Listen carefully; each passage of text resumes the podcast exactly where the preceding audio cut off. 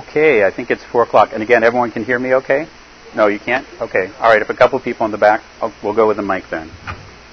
How's that? Is that better? Okay, excellent. Good, great. Well, thanks so much for coming all the way over here for this talk, kind of late in the day when you're probably already exhausted after all sorts of interactions. Uh, my name's Steve Mannock. I'm a family physician. I've been a family doc for about 30 years and I've pretty much split my time between uh, overseas work for about 10 or 12 years um, and um, serving in challenging urban environments for about 10 years and also rural practice for about eight and a half years. Um, but my talk here is going to focus more on the time that I spent in Ecuador uh, as a missionary doc for, for 10 years. I am not a trained ethicist. Other than a course here and some reading here, we're just going to keep this really practical and hopefully it'll be it'll be helpful for folks. So just so I have a better idea about how or who you all are are um, so how many of you are students? Okay, and that's a good group. Are you like uh, undergrads or yeah? Okay, right. So how many folks have served overseas in healthcare missions for let's say a year or more? Great. So I'm going to be like relying on a lot of you because I think what's going to happen is you're going to see situations that are kind of familiar and you're going to help us hopefully work through some of these uh, scenarios that we're going to we're going to talk about. But why don't we pray before we get started? Lord, I thank you so much that you choose to use us as imperfect people to work in this world and uh, have a witness for you, and the, the privilege that it is to help bring healing. Um, thank you that you are gracious toward us and I pray that you be with us during this, this time. In your son's name. Amen. All right. Okay, so um, we've got a few objectives today. The main thing is what we're going to do is we're going to talk through eight or ten actual cases that I have personally been involved in. Some of them are specific cases, some of them are composites. And again, for those of you who have served um, in uh, developing world settings, a lot of these are going to seem kind of familiar. You might have your own kind of spin on them. And for those of you who haven't done much service overseas, this hopefully will prepare you because if you do, you will have difficult situations. I can I can guarantee it. What we're going to do um, is we're going to identify some applicable principles of medical ethics um, for each of those um, difficult scenarios and recognize and to me this is the most important, recognize how really disturbing it can be when you face these situations. You know, those of us who have trained, prepared, um, moved overseas, we're trying to do the very best we can, and yet we run into these situations that can be really, really difficult. So, I'm going to start out with the four basic principles of medical ethics. I'm not claiming that these are biblical principles, but I do think that they're influenced um, by biblical thoughts and ideas. Um, and for those of us that have been in medical training pretty much any time in the last 40 years, uh, we're familiar with these. And so that's kind of where a lot of us start, a lot of Westerners start when we face a lot of these issues. So just briefly, we've got the principle of uh, beneficence. So essentially what we're trying to say is we try to do the most good we can for the folks that we serve. All right? And we shouldn't take that for granted because, frankly, there are times and places in the practice of medicine where this has always not always been the case, and there's a lot of folks that are still suffering. Um, and then non-maleficence is trying to avoid doing harm. And oftentimes it's a balance of these things. We, we would like to give this medical treatment, whether it's surgery or medication, but there's always a risk of doing some harm. And so we, harm. So we try to balance these two ideas. And then the third principle is justice. And justice has to do with the, the fair allocation of medical resources. So this is a goal. It's a goal that we oftentimes don't see acted out, even in the U.S., for instance, where we see some folks who have more financial capabilities getting better care and doing better. So we don't have this all figured out, even even in this country. And then autonomy, this is one of those things that we come up against a lot and, and I think is one of the more difficult things that we face. But it's also important, and the principle of autonomy is that informed, competent adults have the right to make their own decisions regarding health care. Um, and, um, and again, that can sometimes be very frustrating when we don't agree with the decision that they make. Um, so again, these, these are the principles. Uh, Beauchamp and Childress, like for, for 40 years, they've proposed these, and I think their medical ethics book is up to its like seventh or eighth edition. This is pretty much what's taught. So, in a developing world setting, some of the challenges is that the, the general ethical principles are oftentimes based on Western realities, um, beliefs, and values. Um, they don't automatically work everywhere, even though this is what we're trained. And also, experience in the developing world setting impacts the risk benefit assessment. So, whereas for some of us, you know, the thought of getting a hernia fixed, we're like, hey, this is easy. You know, we fix hernias all the time. But you might be dealing with folks who, yeah, they have a relative or a neighbor who went in for what was a simple surgery and they didn't survive. So, so we have to understand that our, our assessment is potentially going to be different from the folks that we're, we're working with. And also, the fact that we don't have all sorts of choices as far as the care that we provide. There might be limited or unreliable resources um, that are going to impact the care that we can provide. And social class, in a lot of places, really does affect the quality of care that, that people get. If you have resources, you can get to the capital city, probably get pretty good care. Maybe you get on a plane, go to Europe or the States, and you can get good care, but that's not available for everybody. And also, this principle of autonomy is really geared toward individual, individualistic societies, which a lot of us come from. Uh, whereas in other settings, it's going to be a group decision, or potentially like a leader in the family or the clan that's going to make that decision. So I have a colleague that refers to this as autonomy by proxy. so folks have still have the ability to make that decision, but they can defer that decision to somebody else in authority. And you know, it sort of makes sense because our individual decisions do have a broader impact. So having somebody uh, or having a group make that decision sometimes can be pretty appropriate. Okay, and, and then another principle that I want to add um, is mutual respect. So this doesn't mean that we automatically agree with the way people do the, you know, make these decisions where we're serving, but we do recognize the value of other people's beliefs, experience, and practice, and we try to work toward some sort of mutually acceptable understanding about what we're going to do in this difficult situation. Uh, some people now talk about cultural humility. Um, you know, that, that's kind of a similar sort of idea that we don't always have maybe the best way uh, of looking at things, and, and we want to hear and understand from other folks. So, what I found helpful is to have a knowledgeable cultural navigator uh, where you're serving. So I had a great, knowledgeable cultural navigator uh, who was one of our assistant uh, administrators at the hospital where I served. Mature man, um, and he had seen, you know, missionaries come and go. And when there was really difficult situations, he was the kind of person I could go into his office and say, "Don Marco, I don't understand this.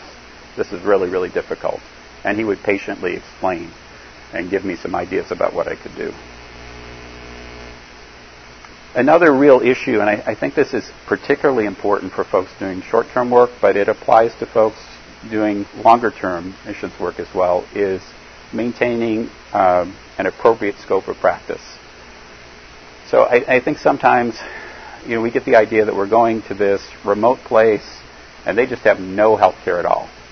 And it is so good that, that I showed up there, and even though I haven't treated a kid for 20 years since medical school, I'm the one to do it, you know.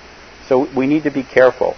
Now, now that said, I think all of us in uh, missionary medicine are going to be stretched I mean, there's no way that we're going to know about everything and have all sorts of experience uh, treating some of the conditions we encounter, but hopefully we've got other colleagues that have been there that can come alongside us. And also, we might find that our facility just is not well equipped to, to treat the condition that's in front of us. And, there, and we really have to explore some other options in country. it all gets pretty complicated, and we'll get into this a little bit with some of these cases that I'm going to present. So, what I'd like to do, again, going back to some of the objectives, is we're going to kind of remember those general principles uh, of, of ethics.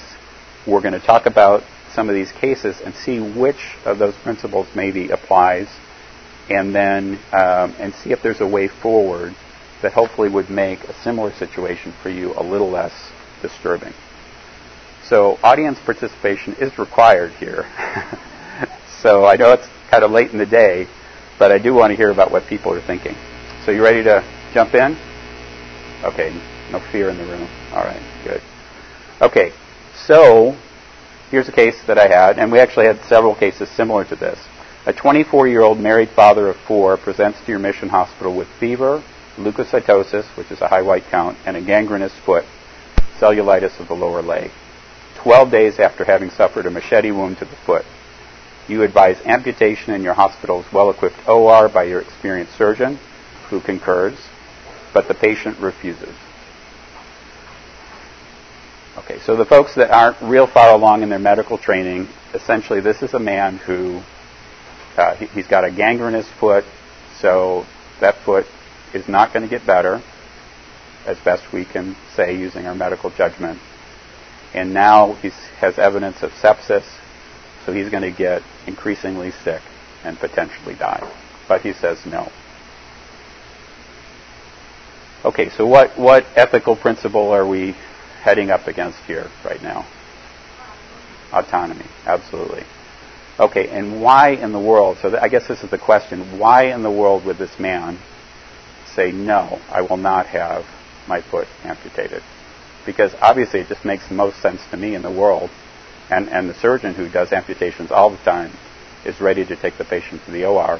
We've got everything we need to take care of him and give him the best care possible. So what's going on here? Ma'am? Yeah. Yeah. That's great. Yeah. So, any ideas where why somebody potentially might not want an amputation? Yeah. Exactly. Right. Yeah. Exactly. So for a lot uh, for a lot of people, if they're you know laborers, if they hunt, if they fish, they're farmers, you know, cannot figure you know cannot imagine what life would be like without a foot. And, and there could be some denial going on here. You know, he might have tried a variety of other treatments, and he came to the hospital hearing that there was good care, and was really hopeful that we could save his foot. Any other comments about what else is going on? Yes, ma'am. I'm sorry. Is it? Yeah, that's interesting. So expand on that.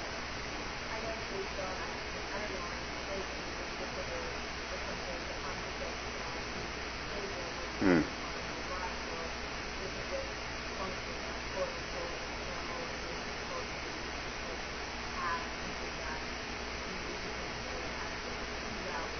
Right.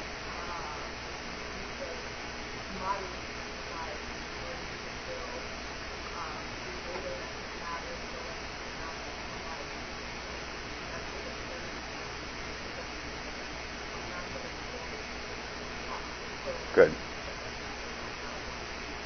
Yeah. Yeah. No, thanks for that. Okay, so so you got another comment?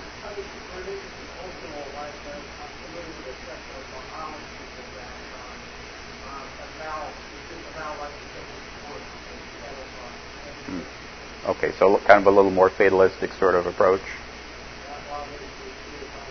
Oh, okay, all right, okay, all right, good. So, so you got this man. Another comment? Hmm. Yeah.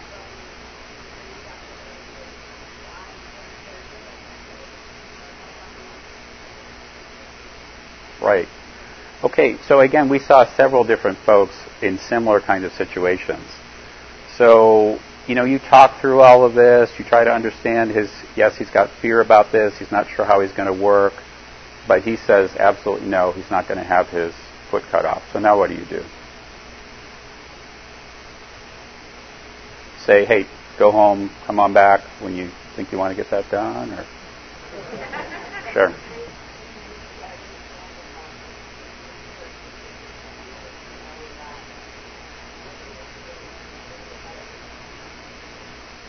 Okay. Okay. So, so comfort care what you're proposing. Sure. Nick.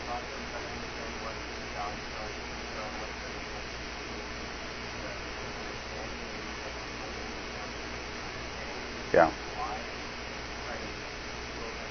Okay. You've done all that. He still says no. now, any any ideas? Sure. Yeah.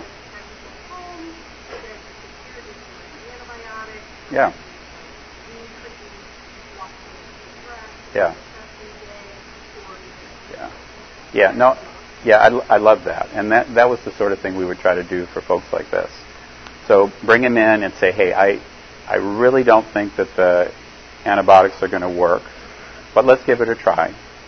You know, and you're probably going to need some IV fluids, and you know, we're going to treat his his make him more comfortable.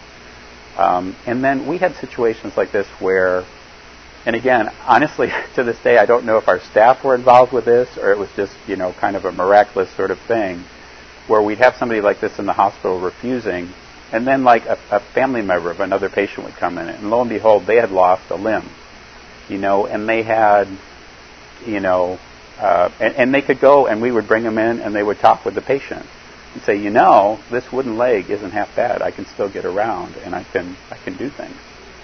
And yeah, some of these folks eventually would would come around. Some wouldn't.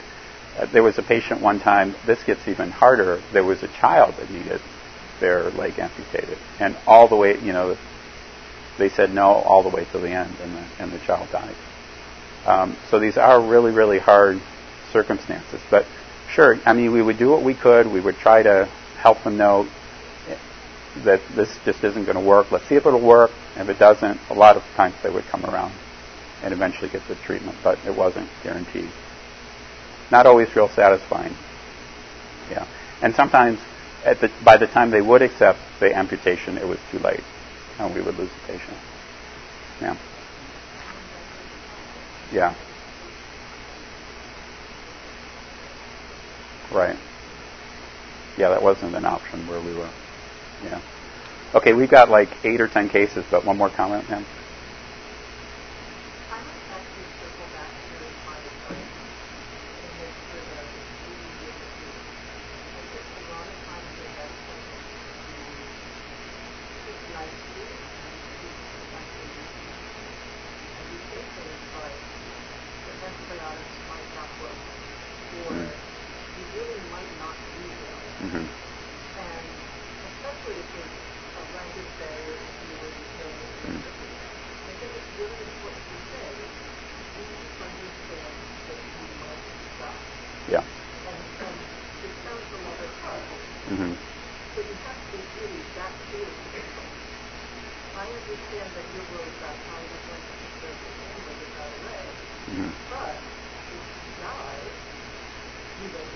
take care of your family. Yeah.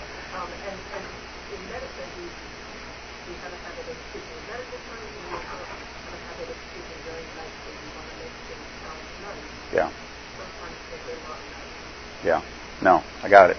Okay, so we're going to keep moving along. Thanks for all the comments. This is this is great, and I'm I'm, I'm glad you brought that up about helping the patient think about his family as well. Okay, good. So sometimes we win, sometimes we lose on those. And speaking of sometimes winning and losing, now the computer doesn't want to advance. Why does it not want to advance? Here we go. So, uh, again, real case. Three months ago, your mission hospital leadership had tense negotiations with local health authorities, which led to an agreement to open your OR to local physicians for their use on an as needed basis. Late one evening, a local OBGYN arrives at your hospital with a term primitive, so first, first pregnancy, uh, in latent phase labor. So she's in very early labor. And the OBGYN is requesting permission to perform an urgent C-section because she is, quote, HPV positive. I don't know how many OB providers we have here.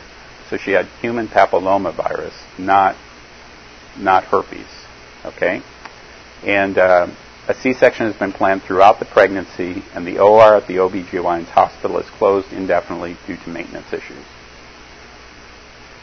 Okay, so, uh, yeah, again, for folks that aren't too far along in their training or maybe don't provide OB care, uh, in this country that would not be an indication at all to do a C-section if somebody had an HPV test, human papillomavirus test that was positive.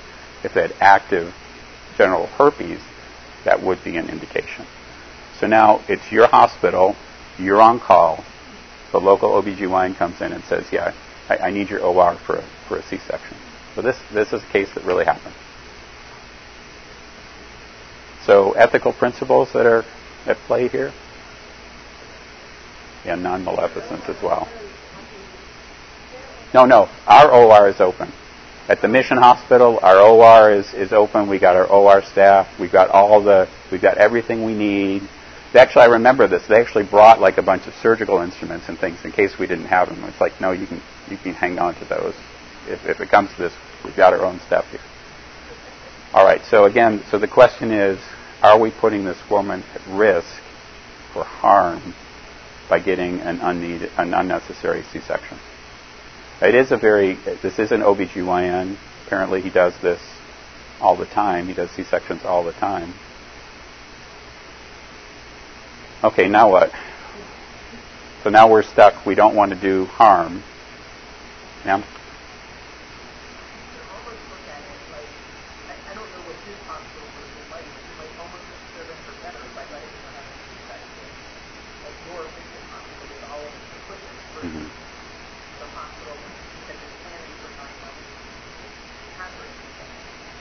So it'd be safer for the, have the C-section at, at, our mission hospital as opposed to going. Yeah, of course that other one's not even an option. Yes, sir. Do you have a sense of is that the standard of practice in this area, or is this is this an outlier? Yeah, I don't think we knew at the time. I think we were just like really shocked. So actually, I didn't ha- have this case. I heard about it on rounds the next morning and was pretty steamed, frankly. But uh, there was another comment. Yes, ma'am.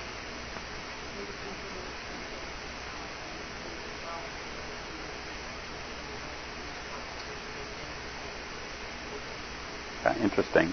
And I think like now in OB care, there are actually OB providers in this country now that will offer people C-sections, and lots of other countries without an, an, uh, a real indication. So that's interesting. So yeah, the plan was she thought all along she's getting a C-section when she goes into labor. So yes, sir. You're making a judgment on this, uh, business judgment uh, as to whether you think she is capable or not. And I could see where there would be some questions. Might be some people who would do it, some people who wouldn't. Yeah. True. So I. Oh yeah.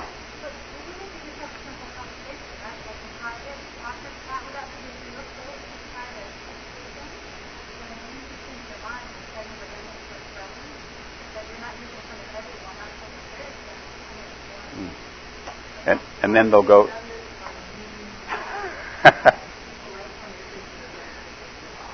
Uh, so I, think that would be challenging. So I've given this another comment.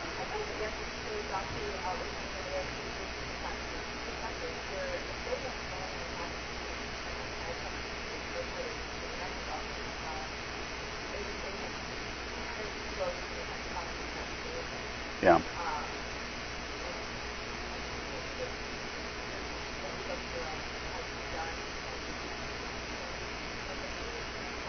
Yeah.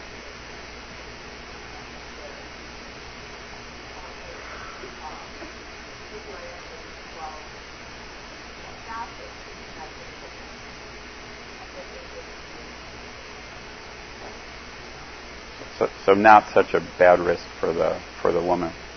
So the ethical principle would be unconscious because if this woman is expecting it, signing out for this, and the opposition wants to do it, then uh, unconscious comes into it as well. Yeah. Okay. Interesting. So I've given this talk before, and some people have brought up, well, why don't you take the woman aside and have a discussion with her about the risks or benefits, or the reason to do this procedure or not? How do you think about that?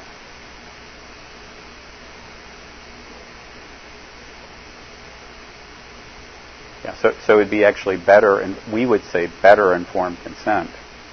So, so what, I should say is, from the medical side, this has been studied up and down, meta-analyses. It, it, there was no advantage uh, you don't have decreased vertical transmission of HPV by doing a C-section. However, there are a few outlier studies over the last 20 years that suggest that potentially could be beneficial.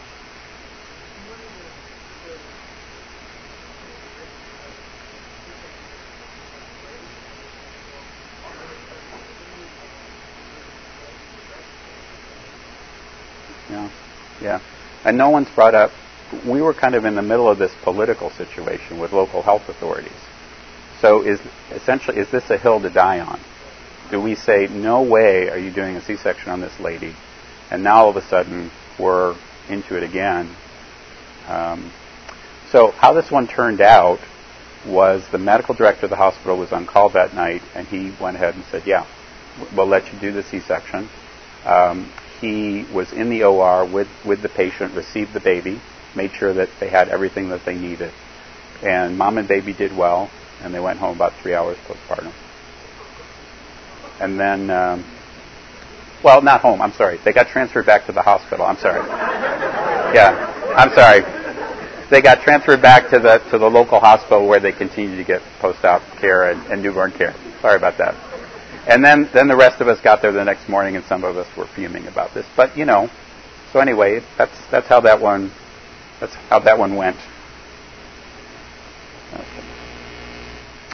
All right, a 43-year-old woman presents to the ER of your rural hospital. These are all in Ecuador. After being involved in a motor vehicle accident in which she was the driver. She was wearing a seatbelt and driving about 30 miles an hour, or 30 kilometers an hour, so I guess a little over 20 miles an hour or so. Both vehicles had minimal damage. She has no complaints, sustained no injuries, and your physical exam is entirely normal. We don't pan CT scan, folks, rural hospitals in Ecuador for the emergency room providers that are confused by this. Um, so as you prepare to discharge her, she becomes anxious and states that she has had some chest pain and would like to be hospitalized. So, that, so there's no insurance companies to deal with about things being authorized or no authorized. Um, you do have limited beds at the hospital. You can't hospitalize everybody that wants to be hospitalized. So what in the world? I, I'm just going to go ahead and say, kind of justice is sort of the issue here about good use of your resources. You know, should we admit this person that we don't think needs to be admitted to the hospital? Anyone have any ideas about what to do in this situation? Yes. Yeah, so that she's been to- she's been totally evaluated. Uh, You thought she was ready to go. There, there's nothing that looks scary about her. We'll say that once she got, uh, yeah, I mean, it, now that she's talking about chest pain, let's say we did an EKG and a chest film, and it was clean as a whistle. Everything looks good, and and actually the first troponin was negative too. Yes. Man, that's a great that's a great thought, and and you're you've almost got it. Anyone have any other ideas? Yeah.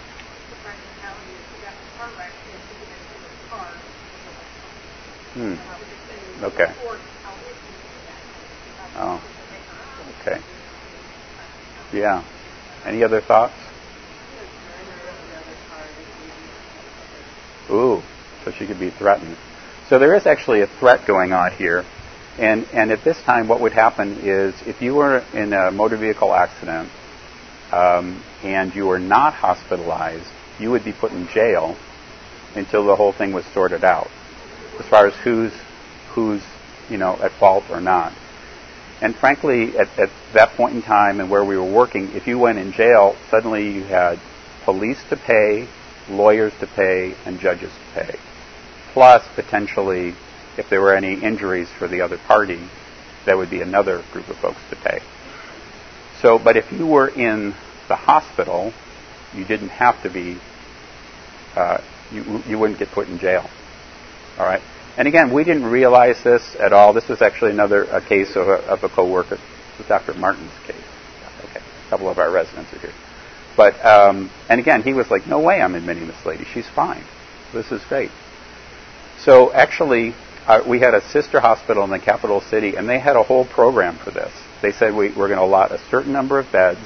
When we get to, to when we cap that number of beds, if we've got like eight people in the hospital because they don't want to be in prison, we can't take any more, and you have to get this all figured out in three days. So that's what we did. And again, we had no idea what was going on. But you start asking around, it's like, oh, this makes sense. This is why she wants to be in the hospital. And and she, you know, and her family were paying the small amount that it it costs to stay in the hospital and get a bed and three meals. Kind of interesting. And by the way, when missionaries got in car accidents, we figured out that they needed to be admitted to the hospital too. Okay, so this is a case that happened to me. I just got into this mission hospital. This is wonderful. I'm in this Christian mission hospital. This is going to be, oh, I've dreamed of this my whole life. A woman in her early 20s presents to your mission hospital requesting a syphilis test. She says she was recently treated with more than five injections of IM penicillin. Um, she has lab reports from a variety of hospitals showing several positive FDA ABS tests, so it is confirmed that she had had syphilis and declining RPR levels. And again, based on your training, that's what we like to see. Confirmed syphilis, you treat them, the RPR levels come down markedly, and we say, yeah, good treatment. So she's, that's over the past two months she's had these RPR levels that are falling. She also shows you results of an HIV test, hepatitis B test, and gonorrhea test. Those were all negative. Uh, we didn't have chlamydia tests. Her RPR is positive J with a titer 1 to 1, which is about as low as you can get. It is as low as you can get without, without being positive. So after you tell her she does not need any more treatment for syphilis, she returns with her employer, who says that she cannot return to work at the brothel without a negative syphilis test and requests that you write a letter to the Ministry of Health stating that her RPR test is negative. Okay. I know. I was a little surprised. so, ethical principles going on here. Should we write a letter so she can get back to work? Should we write a letter saying her RPR is negative even though it's not? Right. Yeah. And you know, lots of times when I was there, especially patients I knew would say, "Look, proceed, you know, can't you just like give us this letter? I mean, even for for more benign things than this, or can't you just do this for us? I mean, you're a good friend. You've been a good doctor to us." And I would get back to, "Yeah, no, I, I'm I'm not going to lie about this." Okay. So, so what would you do? Yeah.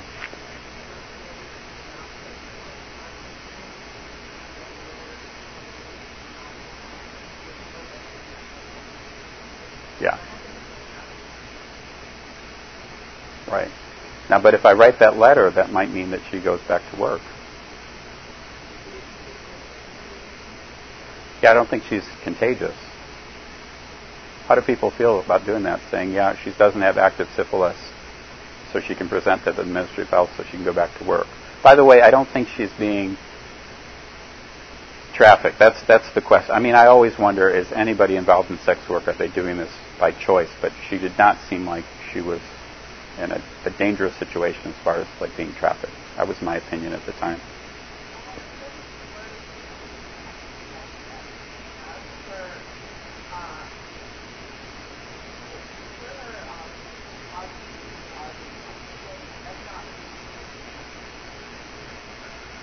Right. So again, what happens when you treat folks, then the RPR level comes down, and then you normally like to check like about six to twelve months later to make sure it stays down. But we had evidence. I mean, she came in like with prescriptions about all the injections of penicillin that she had had, so she had really gotten good treatment, and the RPR level had come down.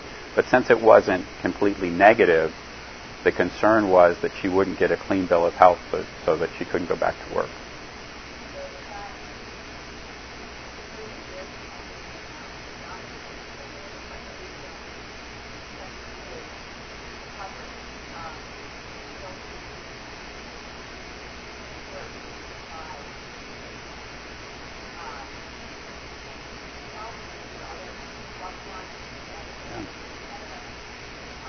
So how, how, do you how do your supporters back home how would they respond to the fact that you wrote a letter so this lady could well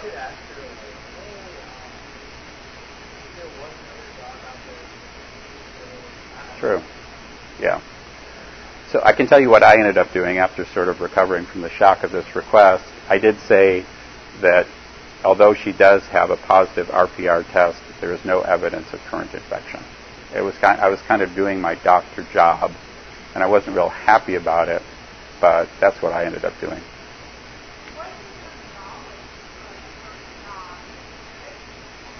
Yeah. Yeah.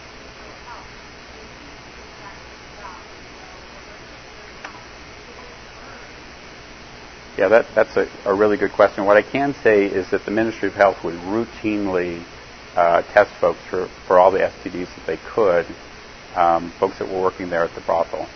And, and again, her problem was she couldn't get the RPR to negative so that the Ministry of Health wouldn't give her a clean bill of health to go back to work. So kind of in the end, I could say, yeah, no, her RPR is not negative. I don't think she has an active infection. So she might not have actually been able to go back to work. Yeah. Yeah. Right. Yeah. Right. Yeah. Right. But potentiating her return to work, is that non maleficent? Is that beneficent? Yeah.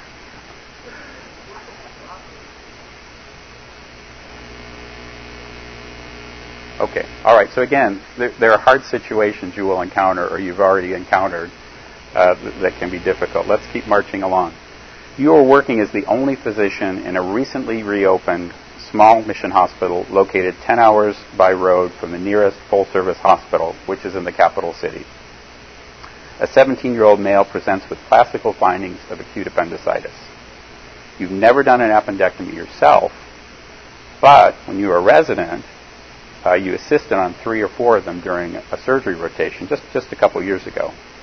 Now, the hospital staff uh, say that they believe their scalpels, sutures, and instruments in the OR storeroom, and the autoclave was working fine a few months ago. Okay. So, should what do you do? I mean, acute appendicitis.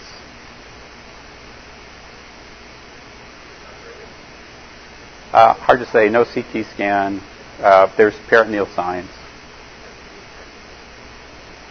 Oh, peritoneal signs. Got a positive McBurney.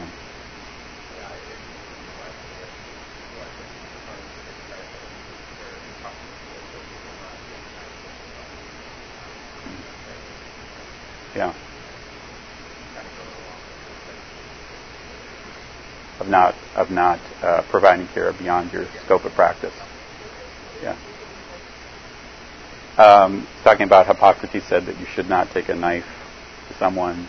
Yeah, yeah. As far as, as, far as the hip goes, with um, Hippocrates stated that if a physician is not trained to perform a surgery, okay. yeah. Okay, so, but hey, you're 10 hours away from the capital city on a bumpy road. Yes.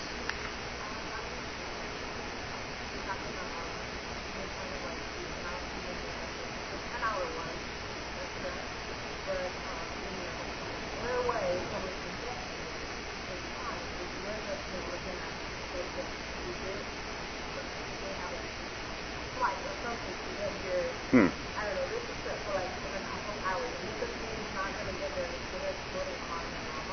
Yeah or trauma or something. Yeah, death, sepsis. Yeah.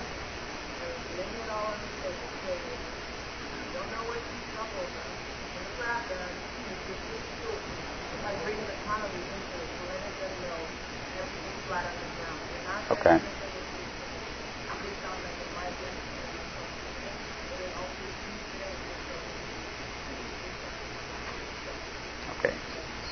So have a good discussion with uh, with the patient, kind of tell them some of the risks, and and kind of something that you alluded to. Maybe it's time to look a little more deeply as far as some other opportunities. It might be the hospital is 10 hours away by by car, but hey, there might be a flight. You know, you never know. Yeah. Okay. Yeah, they think they've got some too. Um, and one of the nurses used to give anesthesia there. Okay, so let's let's change this up a little bit. You are an experienced general surgeon. Okay, you've taken out hundreds hundreds of appendices in your uh, in the last 12 years. How does that affect this?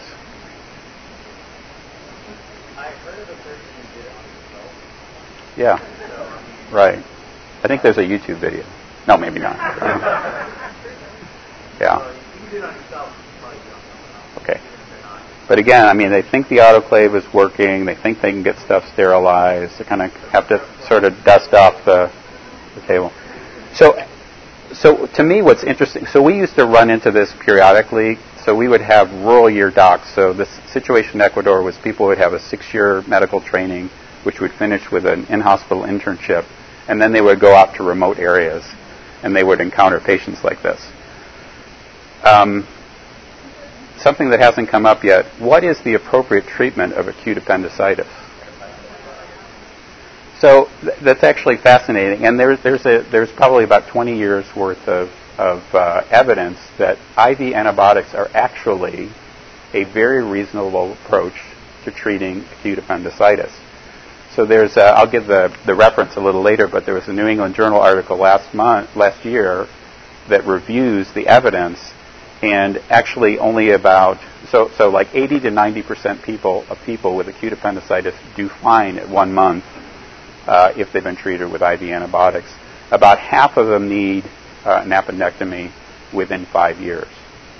So, starting some ceftriaxone, giving some methotrexate, and putting them in the ambulance actually could be a much better choice for this man. So you have to be really careful and think about all the different options.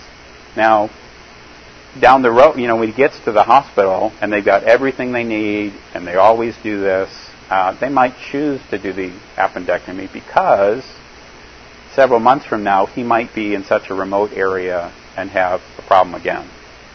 So, um, anyway, something to think about. Okay.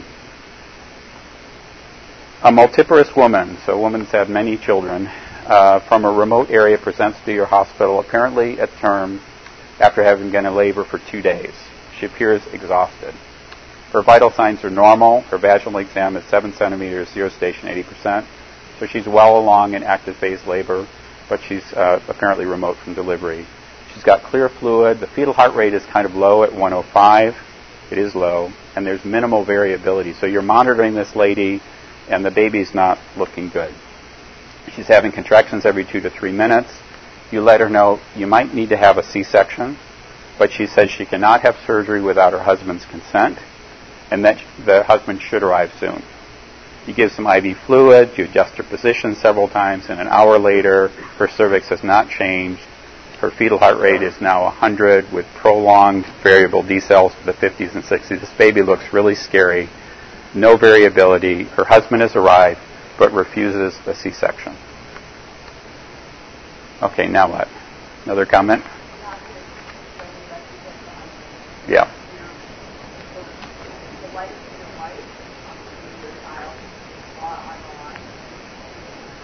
Yeah.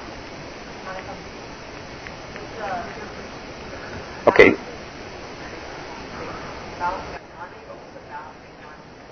Maleficence. Yeah, so she's saying explain carefully to the patient and the husband about the need to have the C-section, about your concerns about about the baby, and then again we're trying to balance her principle of autonomy with non-maleficence or beneficence. Yeah.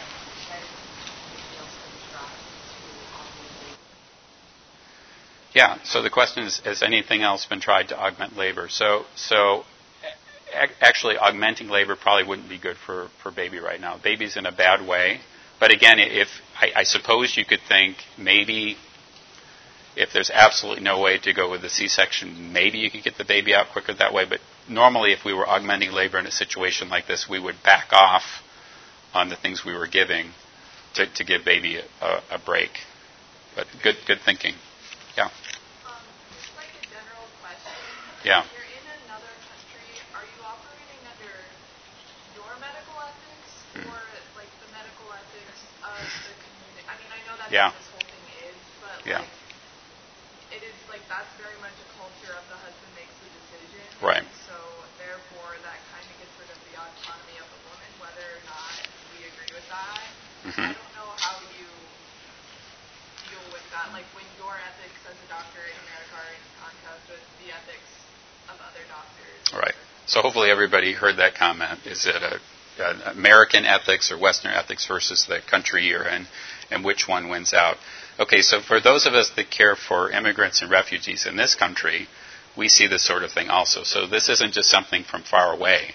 This is something that we face, um, you know, in this country as well. Um, sure. So one other complicating factor to that is some countries have a cultural ethic, hmm but there might be a national legal Ah. that differs. We served in Uganda. Yeah. They have a British medical system Yeah. and British laws. Yeah. After, but the, community still has its own Yeah. ethical convictions. Yeah, and we. In the place of doing something legally, Yeah. might be against the culture. Okay, so the difference between the law in place and what happens culturally. So, um, and I've, I actually got another case that kind of addresses that a little more. So, what, what do you do in a situation like this? I think part of the the situation that I didn't understand, uh, you know, this is somebody from a remote area that was brought in by air. MAF flew flew her in. So, so let's say we do a C-section, okay, and she gets pregnant again. She's going to need a C-section next time, right? You do VBACs in the jungle?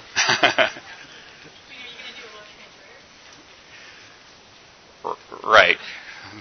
No, I, and I'm just saying, think about these things. So I, I wouldn't want this woman who's maybe delivered on her own or with some help in a remote jungle community, if she'd had a previous C-section, I don't think I would want her to try delivering on her own out there. That wouldn't be ideal.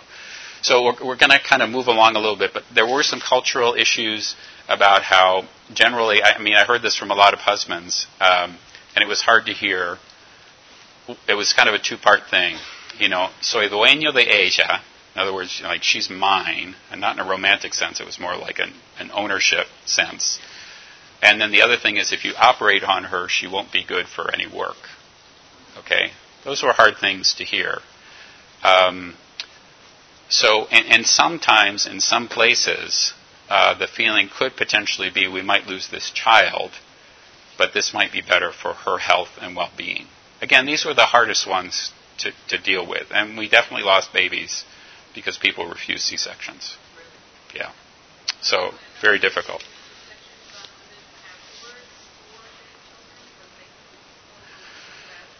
Right, exactly. I don't remember a case that was that horrible.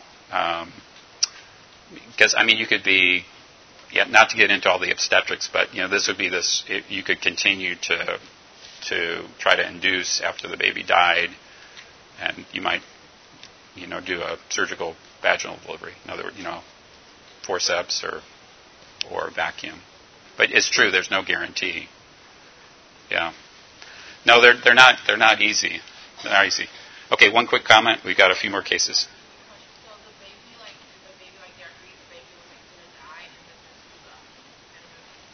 Yeah, I think I think it was understood that even though the doctors say that the baby's at a big risk, uh, we still don't want the C-section. Yeah. So these are these are hard ones. Okay, here we go, and we actually see this in the U.S. Uh, also. A middle-aged man presents to your hospital, uh, which is run by an American mission organization, with a two-year history of a reducible inguinal hernia that becomes uncomfortable with manual labor. After being examined by your German surgeon, he is sent to the administrator's office to schedule the surgery. He's told he must come up with $150, which is half the cost of the surgery, before being admitted and returns to the surgeon's office to plead his case. The surgeon storms into the administrator's office, irate that this man is being denied care because he is poor. So, what's the principle going on here? Justice. Justice. Yeah, this is a hard one. So, so many many mission hospitals, uh, it's not like all charitable care. We ask folks that if, if they can pay a portion Um, and I mean, does this man need to have his hernia fixed today or tomorrow? No, he's had this for a couple of years. Um, you know, it only bothers him when he when he works. So, is there any reason that the German surgeon might be particularly upset about this? Yeah, exactly. He comes from a country where healthcare is considered a right of everyone.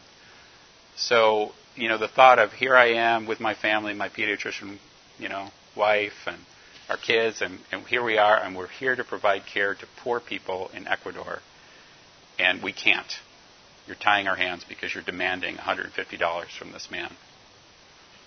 And it wasn't quite so hard for, for Americans. And again, our, our policy was if it was an emergent situation, yeah, no problem. We admit you, we operate, we provide medical care, we talk about finances later. Um, but if it's a, an elective case, you know, that can be scheduled, that was our policy. But it was interesting that we would we would be at odds with our European colleagues over things like this. Okay. And and it caused conflict. Actually, this this family ended up leaving and founding a hospital somewhere else, where I guess they probably ended up with similar financial rules eventually too. But okay, so you are counseling a 38 year old uh, G6P5004 um, so this is a lady that's had six pregnancies, had five deliveries, and four of those kids are still living. She's at 34 weeks, so she's about six weeks from from term, uh, full term. She's on. Uh, you're talking to her about birth control options. She's had two previous C-sections, and the plan is to eventually perform a scheduled C-section for this delivery. She's interested in having a tubal ligation done at that time. You ask the nurse in the outpatient clinic for a consent form, but she advises you that it cannot be signed today because the patient's husband is not present to co-sign. So you're surprised at this, and you do a quick internet search and discover that the country you're working in has passed a law two years ago that allows a woman to access birth control services, including surgical sterilization, without her husband's consent. You are appalled at the misogynistic hospital policy and gear up for battle to get your patient the tubal ligation she deserves. Can you believe that they are not letting her make this decision.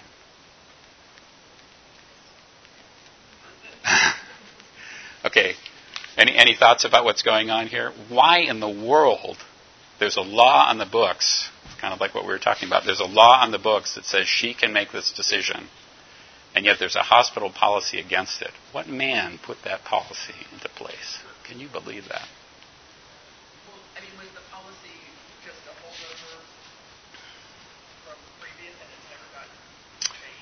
Uh, no, it was actually changed for a short period of time. That's kind of a clue. I mean, I would want to know how the husband felt about it because you, yeah. you might be worried about nothing. Right. Because maybe he will happily also sign it, but. Yeah. yeah. So that's kind of, that's kind of the practical approach. I mean, she's she's not in labor now. You know, maybe we just like talk to the husband next time. But what if the husband's against it? Ooh. Yeah. So, so when the law went through, the hospital had the policy briefly that yes, the woman could decide. But what they found out was that sometimes husbands would get very upset about this. She was, uh, the woman would be put at risk of, of violence or being abandoned. So, uh, and then there, there, was like legal problems for the hospital too uh, from from some of these husbands. So they ended up saying, no, we want to talk to both folks, and we really want to get both to agree that this is what they want to do as a couple. So I, I remember talking to a missionary from Malawi, and they said, yeah, they had a similar sort of issue in their hospital, but then they had a committee that would sometimes be be called to, to you know discuss these things. Like maybe if the woman was in an abusive relationship and she's trying to to get away from this guy and she's got the support of her family, or maybe she's already been abandoned. If she's been abandoned and she's legally married, we're going to let her sign anyway. But they looked at the cases really, really carefully. So again, sometimes you look at these things coming from outside and it's like, what are they thinking? How in the world, you know, what century are we in? Why can't she make this decision on her own? Um, I think we've got just a couple more minutes. Yeah, right. Well, uh, fortunately, when she came back in a week or two, the husband was all in also and signed, and it wasn't a problem.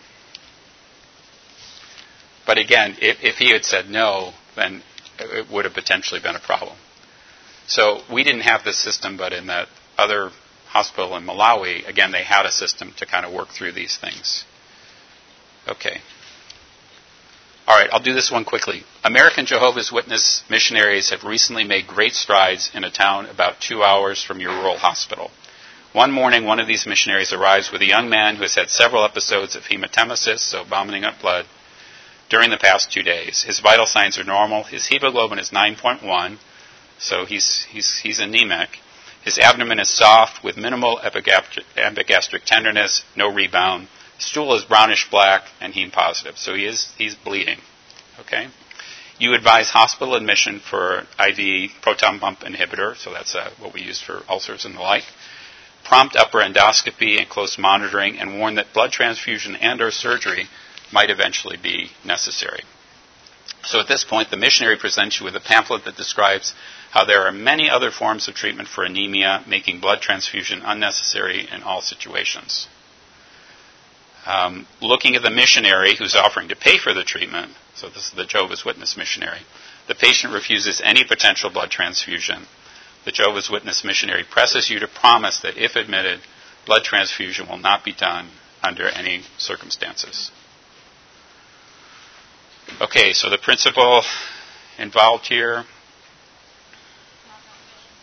Pardon? Uh, well, that's actually interesting. Now, maleficence, maybe the Jehovah's Witness missionary feels like if you give this man a blood transfusion, you are damning him to hell. Right? That would be non maleficence in his view, potentially. Yeah. Right. Yeah, I think that's an excellent approach, and I wish I'd been that level headed to do that. Uh, it didn't turn out quite that way, but yeah, it was it was very very frustrating. So um, yeah, and again, I, I, I, agree. It's mostly a true autonomy sort of a thing. We really want to find out what the patient thinks, and the patient might not have even known that getting treatment was was an option because that wasn't very common. All right, so we got through several of these. So you know, I, I think in, in, conclusion, the ethical challenges that we face uh, serving in the developing world oftentimes involve cross cultural differences in values, beliefs, experiences. And I, I, do think that mutual respect to try to work through these things and try to understand what people are, are coming, uh, where people are coming from, is an important uh, principle to apply. And, and the, the importance of really being humble and open and learning and trying to take the long view on these things is really, really important. Doesn't always make them easier, but you do learn, and that helps you um, do better next time.